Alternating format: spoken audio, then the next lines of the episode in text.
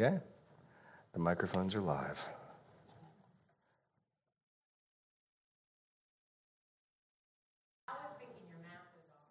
The math's totally off. I'll start there. Daniel corrected me. Yeah. Um, I gave you what it would be if it was one tenth, not a hundredth. It'd be closer to a buck, two bucks, not 10 to 20. So Daniel helpfully informed me. Could have told me before, but he told me after the message that I, my math was off, that I had only decimated the number and not divided by 100. So now it's more like she gave a dollar or two. So, yeah, that's even more remarkable. Um, okay, any other? Yes, here comes. Oh, I know what question is coming from you two ladies. Linda?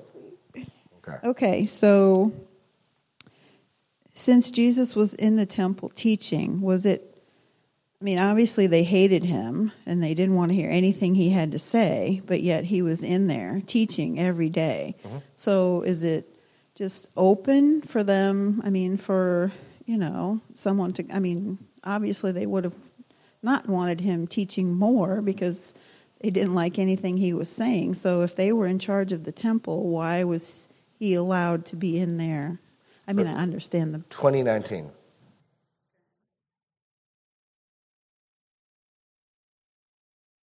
They wanted to lay hands on him at that very moment, but they feared the people. The people are hanging on his every word. So it's not just Jesus in the temple, it's Jesus surrounded by a rapt crowd of people hanging on his every word. They don't dare mess with that. They're afraid. I mean, other gospels tell us they actually sent soldiers to arrest him, and the soldiers were just like, no way. they were afraid um, a riot would ensue and that the people would stone them to death.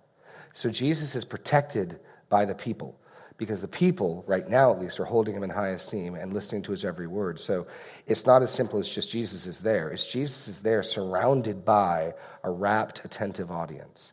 And that is why they dare not lay hands on him. In fact, they say the same thing again a little later in chapter 22. Not just once, but twice we're told they fear the people. So in 22, um, me get it here. Where is it? feared people. I'll have to search on my phone. I can't. I saw it early this morning.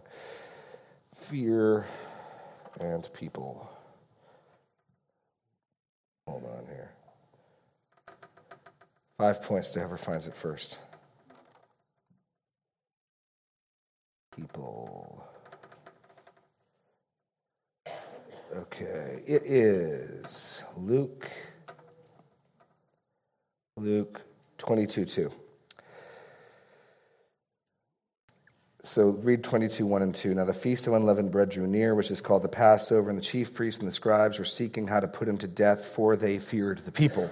He's only growing in the people's estimation. And so, like, if we, I mean, in, in John, if we keep on letting him go on this way, all of Jerusalem will go after him. He, he is only raised in their elevation as he silenced one by one every group to come and try to deal with him And so they're just, they're unable to act because he's publicly vindicated.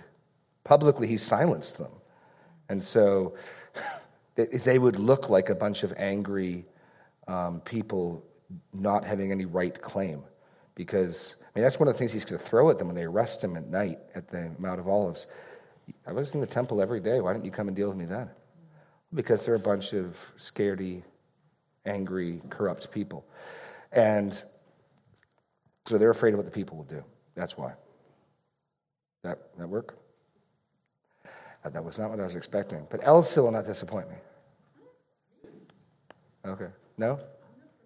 Are You're not going to ask it? Okay. Okay. Greg. Well, I was just going to suggest that the, Jesus is probably becoming more ingratiated to the people because the people suffered under the Pharisees and the yeah. Sadducees and the scribes, mm-hmm. and, and Jesus was putting them in their place. Mm-hmm. Uh, so they probably enjoyed that and were thinking, you know, we're, maybe something is going to change right. as a result of this, and our life is going to be better. I mean, if the if they if the scribes truly, um, what was it you said? Uh, the preyed on the widows, etc. Uh, then then they were seeing this as well. Maybe that's going to stop. Right. And as Jesus points out, there's, yeah, there probably is a certain amount of, yeah, yeah, as they're pointing this stuff out. They're laying them on with heavy burdens. I mean, this whole system's worked because the scribes have said, hey, Uh, like I said, the closest analogy I can make is Roman Catholicism. The, the, the, the religious community claims to have the inter- right interpretation. And so, just as Rome told people, hey, you got to do this, you got to do this, as soon as someone comes along and challenges it and says, you're not interpreting it right, I don't think so, you see the peasants revolt. You see the peasants realizing you can, you've been holding us hostage to, to, to communion and other things and demanding money to get people out of purgatory. And as soon as they realize that's bogus, there's this huge resentment. Like, hey, you know, so, so much so that like governments were overthrown as a result. So, what happened between this and Friday when they all shouted, Crucify him? Well, that is a very good question. And Luke doesn't, and there's a lot of debate. Um, Luke doesn't exactly tell us. There's a lot of debate. Is, is the same crowd, I mean, because there would be millions in Jerusalem for the Passover, likely. Remember, every Jewish man has to come. Many of them would come with their families. And so one possibility is that it's different groups, that the, the, the, uh, the group yelling crucify is a largely dissimilar group. I mean, not absolutely dissimilar, but largely dissimilar from the group that's wrapped.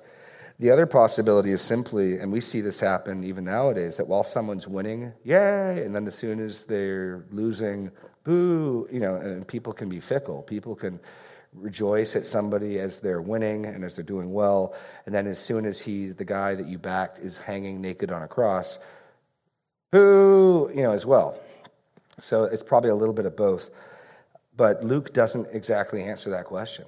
Um, all we know is they end of 19, right? So look at the end of 19.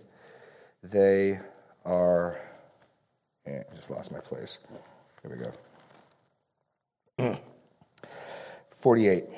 They did not find anything they could do, for all the people were hanging on his words. The end of 21, we read in verse 37 and 38 Every day he was teaching in the temple, but at night he went out and lodged on the mount called Olivet. And early in the morning, all the people came to him in the temple to hear him. And then in 22 is going to be Jesus with his disciples at the Passover, doing instituting the Lord's Supper. He's in the upper room. And then at the end of 22, he's arrested. And then next thing we see, there's a crowd that sells crucify, crucify in 23. And how we get from everyone's hanging on his word.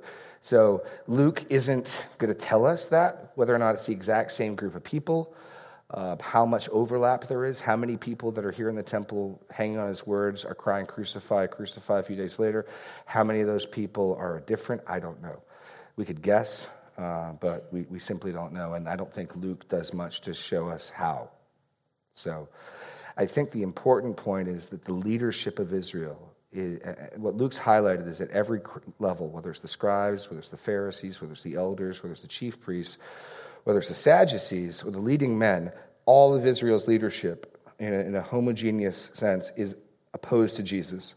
They represent the nation, and they certainly have enough of the people behind them that they genuinely represent Israel. So that Peter can say to Jews at Pentecost, You put the Lord of glory to death. You crucified the Holy One of Israel and laid on them. They can't say, Well, no, that wasn't us, that was our leaders. So that there's enough consent from the people that this is a genuine act of Israel's leaders representing Israel. And yet, Luke wants us to see there's still masses of people hanging on his words. He doesn't unpack exactly how that uh, um, unfolds? It's a good question. I mean, it's, it's an obvious question. Anyone want to press any further with that or any thoughts on that? Steve. Steve wants to.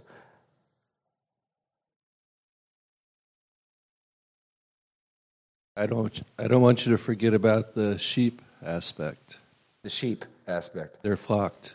Yeah. They, until they, they lose their shepherd. Yeah, the sheep's going to lose their shepherd. And there's going to and, be. And oh. we still act that way today, you know political wins. Yeah. Well, and as much as as much as these people are hanging in every, every words, look at back in 19, they are still expecting a geopolitical savior. and a geopolitical salvation.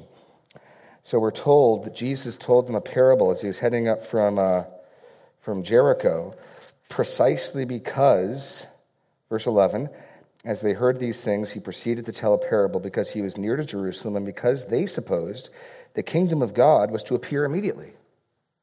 So they, they on the one, okay, so the Pharisees rejected Jesus' ethical teaching. They rejected his teaching about righteousness and what was pleased by God. They did not like Jesus exposing their wickedness and hypocrisy, and they were after geopolitical power. The people seemed to be more willing to accept Jesus' ethical teaching, but they're still expecting a geopolitical savior. And so when Jesus is actually killed by Rome as opposed to destroying Rome, I would guess a lot of people, their hopes were crushed they're disappointed. I guess he's not the Messiah. Because as Jesus triumphs over his foes, he's going to bring in the kingdom. They're expecting it to happen. There's, this expectation it's going to happen, and there's going to be this revolt, and Rome is going to be cast off. And no, actually, he's tried, arraigned, and arrested, and he's beaten, and he's quiet, and he's not telling people, pick up your swords. He doesn't even fight. In fact, he tells Peter to put away his sword in the garden. So, all of that, I think, is going to let a lot of air out of the sails of his supporters, and then a lot of them are going to feel disillusioned. And so I think that also accounts for some of it. Alex wants to add and, it as well. Yeah, it seems like it is just people have really fickle hearts. and because in Luke it doesn't directly say this, but in Matthew it talks about the chief priests stirred up the people to mm. ask for Barabbas instead of Jesus. Mm. And so they're able to be influenced, and especially when you see this person who you thought was going to be king up on trial. Right. It's like, oh, yeah, well, maybe he's not our king. And then chief priests have a lot more sway over their hearts. Yeah, yeah. Now, Elsa. Yeah, um, looking at the um, Ezekiel 34 and leadership, the yeah. shepherds being more accountable. Yeah. If you look at the church today, yeah. um, many of the churches pandering to the culture, especially where homosexuality is concerned, and that God doesn't judge, He's just the loving God, we should mm-hmm. accept each other. Would, would that fall under the category of, of shepherds misleading the flock? Absolutely. It, where, I mean, it, I'll speak in broad terms because I can't judge people's hearts, but it sure does look like in a lot of churches there's a great desire to say to the culture, now that the culture's got these new axioms, like never judge anybody and be the authentic you and all that stuff. There's a lot of desire, I think, in a lot of churches to say, no, no, we believe that. We believe that. Um, and to, to remove the offense of God's truth. And it's always going to be offensive. It's always going to be part of the Christian message that's appealing and part of the Christian message that's going to be offensive. So, like Carson points out, the Western culture loves Jesus, turn the other cheek, forgive your neighbor, and they hate his sexual ethics. Well, you go over to the Muslim world, they, they love his sexual ethics and they hate his destruction of the honor system, right? How could you possibly let someone dishonor you and strike you a second time? So there's always aspects that will be in vogue and out of vogue. And I, like I said, I had a chance to talk to one of the religion pressers at Simpson. And towards the end of the lunch we had, I just asked him, Aren't you just a little suspicious when, right about the exact same time that the culture discovers these new truths, Christian theology gets put on his head. And oh, oh, hey, guess what? For the last 2,000 years, we got it all wrong and we're right in step. Isn't that just a little suspicious? Like, really? And, you know, his only answer was, yeah, fair enough. okay. Um, so, no, I, I, think that's absolutely the case. I mean, and then, of course, you've got the people on the other side who want to be jerks, right? Like, you know, Westboro Baptist. So, part of it is being wise as serpents and harmless as doves. You know, it's not an excuse or a license to be jerks, but yeah, we should. I would expect that if the surrounding community knew what I believed, they'd hate me. I'd expect that. I, I think we. I think Jesus says we should expect that, or they'd hold us in low esteem. And and so yeah, we don't need to go out of our way to be jerks, but of course the Canaanites aren't going to like it. Um, and so there are definitely churches that seem to want to, no, no, no, no, no, it's, it's, it's really quite reasonable. I mean, even I, I referenced the Andy Stanley thing from a couple weeks ago, but his whole argument was that the apologetic burden of the church to defend the Old Testament and the God of genocide and the honor killings and everything is just too great of an apologetic burden, and unbelievers stumble over it. So stop defending it, just, just unhitch from it. So, in the name of evangelism, abandon. He's not saying it's not the word of God. He's not saying it's not inspired. Just stop trying to defend it. You know, and that is exactly the same thing. Like, yeah. Because I also think if you don't warn people about their sin, yeah. I mean, they will go to hell thinking yeah. because not everybody's going to read yeah. the Bible in depth, and they under the impression they're okay with. I mean, that's a terrible thing to do. No, no, absolutely. In fact, Al Mohler gave a really good message at this year's Together for the Gospel on exactly that topic: the importance of being clear, speaking clearly about righteousness and sin. He, he covers a chapter and a half in 1 Corinthians. He does six and a half, no, five and a half of six and uh, it, it is excellent. And one of the points he makes is as God spells out this list of sins, um, which include homosexuality, include adultery and drunkenness and fornication, it is an act of divine kindness and love for God to be this clear. It's loving of Him to reveal to us. It's good of Him to be clear and specify. Um, and we need to recognize that, therefore, it's loving and kind of us in the right context, right? Doesn't mean you have to go put it on picket signs outside of a military funeral, but certainly when it's appropriate to speak the truth in love and not to be ashamed of it. Absolutely. The other thing to watch out for is um, religion that likes wealth and money, you know? And you see, it's not hard to turn on TBN and see people sitting on golden thrones. I think they do. I haven't turned on TBN in a very long time. Um, and, and again, wealth is not the problem, right? It, it's, it's loving wealth, trusting in wealth. So just because a, a ministry has some money doesn't mean it's corrupt. Watch out. But where people make much of money, where people delight in their money, that's a real problem. Um, so, Paul, go, go to 1 Timothy. I didn't go there in the message, but Paul gives that warning in, in 1 Timothy, I think, 5, maybe 6. Hold on. Um, what? Six? Six. Thank you. Uh, um, okay. Verse, oh, start in verse, the end of verse 2. Teach and urge these things.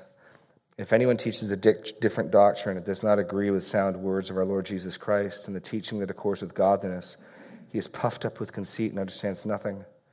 He has an unhealthy craving for controversy and for quarrels about words, which produce envy, dissension, slander, evil suspicions, and constant friction among people who are depraved in mind and deprived of the truth. And then here it is imagining that godliness is a means of gain. There's nothing new under the sun. You can make some money if you tell people what they want to hear. If you speak to their itching ears, you can make a lot of money. But godliness with contentment is great gain.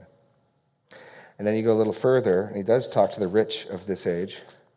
Um, verse 17. As for the rich in the present age, charge them not to be haughty. So again, the, the, the danger is pride.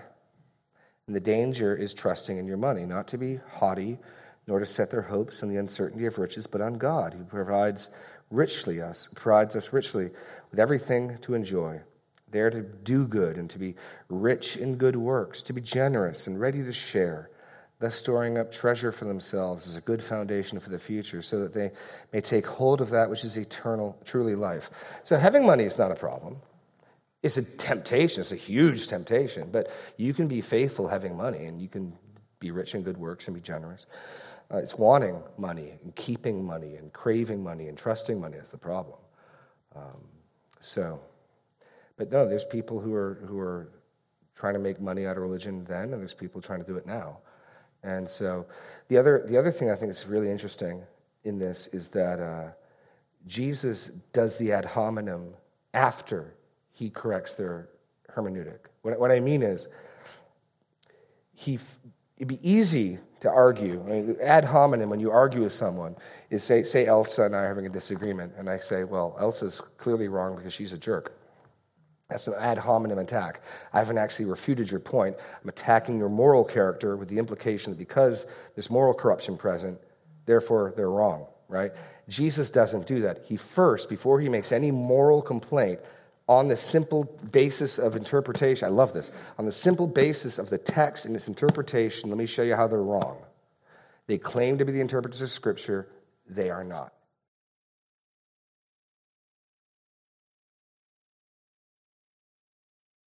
And Israel's shepherds, rather than nourishing and strengthening this young sheep, they cast him out, as it were, into the wilds, desynagogued, you're out of the community life. The Good Shepherd shows up on the scene, verse 35. When Jesus heard they had cast him out. And what does he do? He goes and he finds him. And having found him, he said, Do you believe in the Son of Man? And he answered, And who is he, sir, that I may believe in him? And Jesus said to him, You have seen him, and it is he who is speaking to you. He said, Lord, I believe. And he worshiped him. Now, that is the completion of the blind man's spiritual sight. He now believes Jesus is divine. He's worshiping Jesus. And Jesus finishes that second miracle. Jesus ain't happy. Jesus said, For judgment I came into the world, that those who do not see may see, and those who see may become blind. Some Pharisees near him heard these things and said to him, Are we also blind? Jesus said to them, If you were blind, you would have no guilt, but now you say that we see, your guilt remains. Now notice there's no break. He's still speaking. And it's in this context that he speaks of the good shepherd metaphor. He is the contrast John sets up is here's how the shepherds of Israel and they devour, they cast off, they, they don't seek the flock. And here's Jesus angry at them. Truly, truly, I say to you, he who does not enter the sheepfold by the door but climbs in by another way, that man is a thief and a robber. He who enters by the door is the shepherd of the sheep. To him the gatekeeper opens. The sheep hear his voice, and he calls his own sheep by name and leads them out. When he has brought out all his own, he goes before them, and the sheep follow him, for they know his voice. A stranger they will not follow. They will flee from him, for they do not know the voice of a stranger.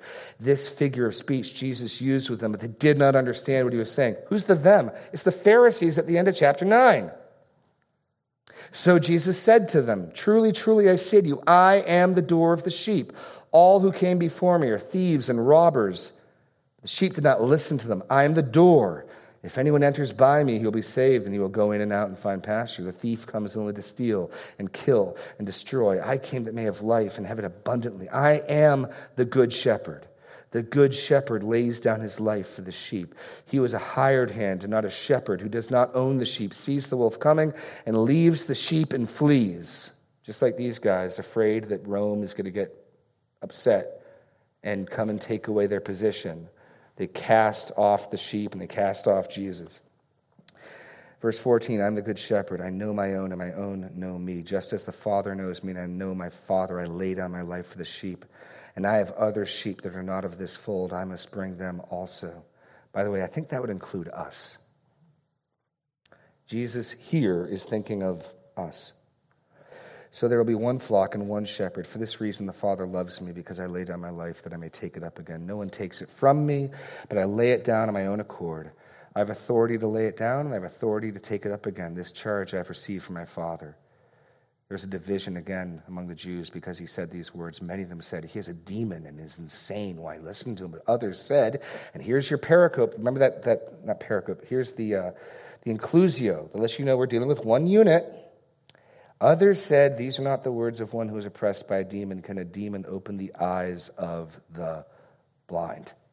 Yeah, this is the completion of that narrative. So I would argue that all of chapter 9 through 1021 is one literary unit, and we're to understand the first shepherd discourse as the completion of that, in which case the whole contrast is Israel's leaders fail utterly and demonstrate that they're the wicked shepherds of Ezekiel and Jesus, by contrast, is the good shepherd. Now, that's a very long answer to your question, Dave, but yeah. I've said this is a passage I love. So, oh, yeah. anyway. Yeah, I, I, the reason I think it's awesome is because it, it's just not practiced very often. And I, yeah. I, I think it's hard to, for a pastor to, to want to go out and, and look for someone that, you know, is, is uh, so maybe trapped by different sins, maybe maybe looks useless to his congregation or doesn't look right, talk right, smell right, or whatever, and and this pastor goes after such such a person. And, and Yeah. I I tell you, and all I've been around a lot of churches, and I've uh, met a lot of pastors, and I'm only talking about my experience. So my experience is limited, and I'm not saying there's not very many pastors like that, but I've never seen that example, except in one um, one guy, and that's you. You're trying to turn me into a scribe, aren't you? Thank you, Dave. That, I'm gonna, I'm gonna talk amongst yourselves. I'm gonna. Anyway, thank, thank you, Dave. Thank and, you. and that's true. I I I mean that. So Praise God. Thank you. Other questions or thoughts? Linda. Okay, back to Ezekiel 34. Back to Ezekiel 34. Sorry, I've been just it's been running through my head Yeah, since yeah. we went there. Yeah, yeah, yeah. So when he says that he's going to place over them David, okay?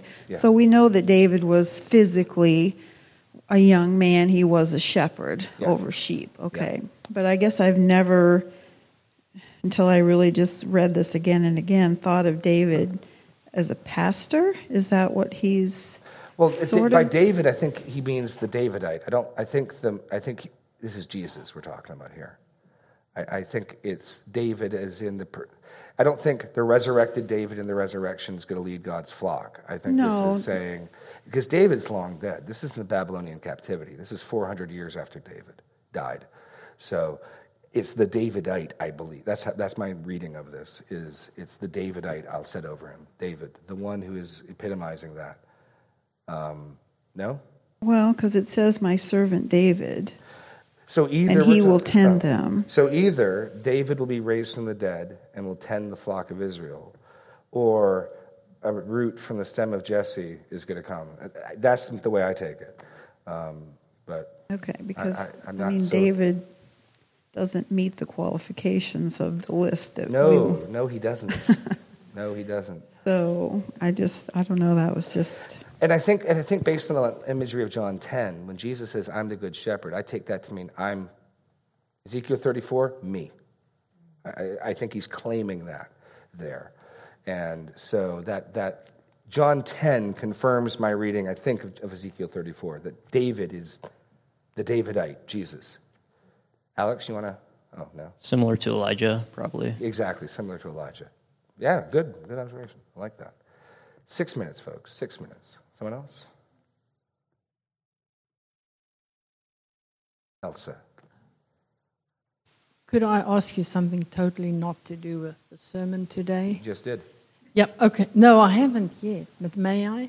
Yes. Uh, based on what Dr. Albert Mohler said about the Southern Baptist Convention and what happened there, do you know? I'm aware of some of it. that? I'm not aware enough of it that I'd feel comfortable talking about it. Okay. I've read blogs, I haven't read primary documents, but there's a big shakeup and a lot of controversy in the Southern Baptist denomination. I just don't know enough firsthand accounts to speak with any, with any uh, certainty. And I don't think God's put me in a place to judge them. I feel no compulsion to come to. I mean, so because I don't have enough facts and I don't see any particular reason to render a verdict, I'm going to defer. But no, there's definitely a lot of stuff going on there. A lot of stuff going on there. Sorry, I'm, I'm punting on that one. Punting. That's a sports thing, right? Punting? Or is it a boat thing? You punt? Oh, okay, okay. Sorry. Okay, all right. okay, five minutes. Anybody else? Anybody else? Oh, I was just going to say, I think it's interesting that the scribes, the Pharisees, Sadducees, they knew the scriptures inside out, but yet couldn't rec- recognize with all the prophecies, Yeah. with Christ coming, that they could not see that it was Him fulfilling, right. which I th- obviously uh, gl- uh, God must have blinded them Yeah. to it, but you think with all their background that they would see this coming. Right. No, ab- ab- absolutely, absolutely. It- once you get preconceptions, it is really hard to undo preconceptions. And they really, I mean, and we all do this. We like the threads of the Bible that make us, we cheer on. And so when they read about a coming Davidic king who's going to rule from sea to sea, and the nations better watch out and they better homage him because he'll crush them with a rod of iron, you better believe those are favorite passages for the Jews under the thumb of Rome. And so they got those, and they didn't get or they didn't certainly connect up the suffering servant passages, Isaiah 53, passages like that. So these conceptions that they had were so ironclad that when Jesus challenged them, a kingdom is not of this world. Um, the kingdom is like leaven that someone hid in a loaf and, uh, and it spread, but it took a while to spread. It's like a tree that grew up. It's not going to appear suddenly. They just would have none of it. Combined with the fact that they felt a privilege. I mean, so in the, the 400 years between um, between the close of the Old Testament, Malachi, and the, John the Baptist. Um, that's when the Roman captivity began. And the Jews, one of the things we see is after the Babylonian captivity, Israel is cured of polytheism and of henotheism. They, they, there's, no more, there's no more overt idolatry in Israel. There's no more worshiping of Ashtoreth or Baal or anyone like that. They seem to be cured of that. And out of this climate comes this resurgence, conservative, reformation like of bringing the people back to the Torah. Look, God judged us because we didn't obey His word. We got to obey the word now. That's what, and I highlight that because there's some similarities. Not that you know people want to get the Bible back in schools are wrong. Just be careful. That's how the Pharisees started, and so that is absolutely the danger we need to watch out for. That's the danger of what we could become as we call for for Reformation in our culture, because it started good. You know, Judas Maccabee. I mean, the, the books of Maccabees are interesting history. They're not inspired, but a guy named Judas Maccabee led a revolt. And, and so they were coming to the point of patting themselves on the back. We've done a good job. We've been holding the fort. We, we almost we averted the collapse. If it weren't for us, the nation would be running after idols. And by the time Jesus shows up, they're really expecting God to pat them on the back, say, Good job. I'll take from here. Here are your seats of honor and I'm going to go kick out the Romans now. That's what they're expecting. And so when Jesus shows up, it's like a slap in the face when he calls them a brood of vipers, like whitewashed tombs. And human pride is a very powerful thing. When you're expecting to be praised and someone comes along and, and does that, the natural reaction of just hit him, kill him, shut up is what they do. But go to 1 Corinthians 2. There is a component of spiritual that you're saying as well. Whatever insights you and I have into Scripture um, come as a gift of God and His Spirit. And so li- listen to 1 Corinthians, not Luke 2, 1 Corinthians 2. Um, there it is. Okay. So, um, verse 10. These things God has revealed to us through the Spirit. For the Spirit searches everything, even the depths of God. For we know that a person's, who knows a person's thoughts except the Spirit of that person which is in him? So also no one comprehends the thoughts of God except the Spirit of God. Now we have received not the Spirit of the world, but the Spirit who is from God. Why? That we might understand the things freely given to us by God. If you understand the things freely given to you by God, it's because of the work of the Spirit. For we impart this in words not taught by human wisdom, but taught by the Spirit and spirit, in, yeah, interpreting spiritual truth to those who are spiritual. Negatively, the natural person does not accept the things of the Spirit of God, for they are folly to him, and he is not able to understand them because they are spiritually discerned. So, yeah, apart from the Spirit, you're not going to. And, and, and, the issue isn't that an unbeliever can't read a sentence in the Bible and make grammatical sense of it. What you can't do is embrace it, think it's true, and, and, and receive it into your thinking and your mind. That, that takes the Spirit's work. So he's not saying that an unbeliever can't read the Genesis account and understand what Moses is saying. What they can't do is receive it as true, believe it, and, and embrace it. So the Pharisees and the religious leaders, apart from God's Spirit, cannot receive the testimony of the Scripture um, that, about who the Messiah is. So it's to remove human. And Jesus has said as much, right? Earlier in Luke, Father, I praise you that you have. Yeah, we'll close on this note, Luke 10. Sort of coming full circle. This is the text, by the way, that set up our whole series on election and predestination. We came to this in Luke 10. Um, hold on. Yeah, 21. He sends the disciples out, the 72 return. In that same hour, verse 20, when he rejoiced in the Holy Spirit and said, I thank you, Father, Lord of heaven and earth, that you have hidden these things from the wise and understanding and revealed them to children. Yes, Father, for such is your gracious will. All things have been handed over to me by my Father, and no one knows who the Son is except the Father, or who the Father is except the Son, and anyone to whom the Son chooses to reveal him whose final and decisive work is identifying Jesus? God's. If someone knows Jesus and recognizes Jesus, it's because a work of revealing has been done by the Father or the Son. That's absolutely it. Which is why human boasting is removed. It's not that we're smarter, we figured it out, or those people are really dumb. How dumb of the Pharisees have to be? It's, it's grace. It's grace. We'll close on that note. See you all next week. Have a happy Memorial Day weekend.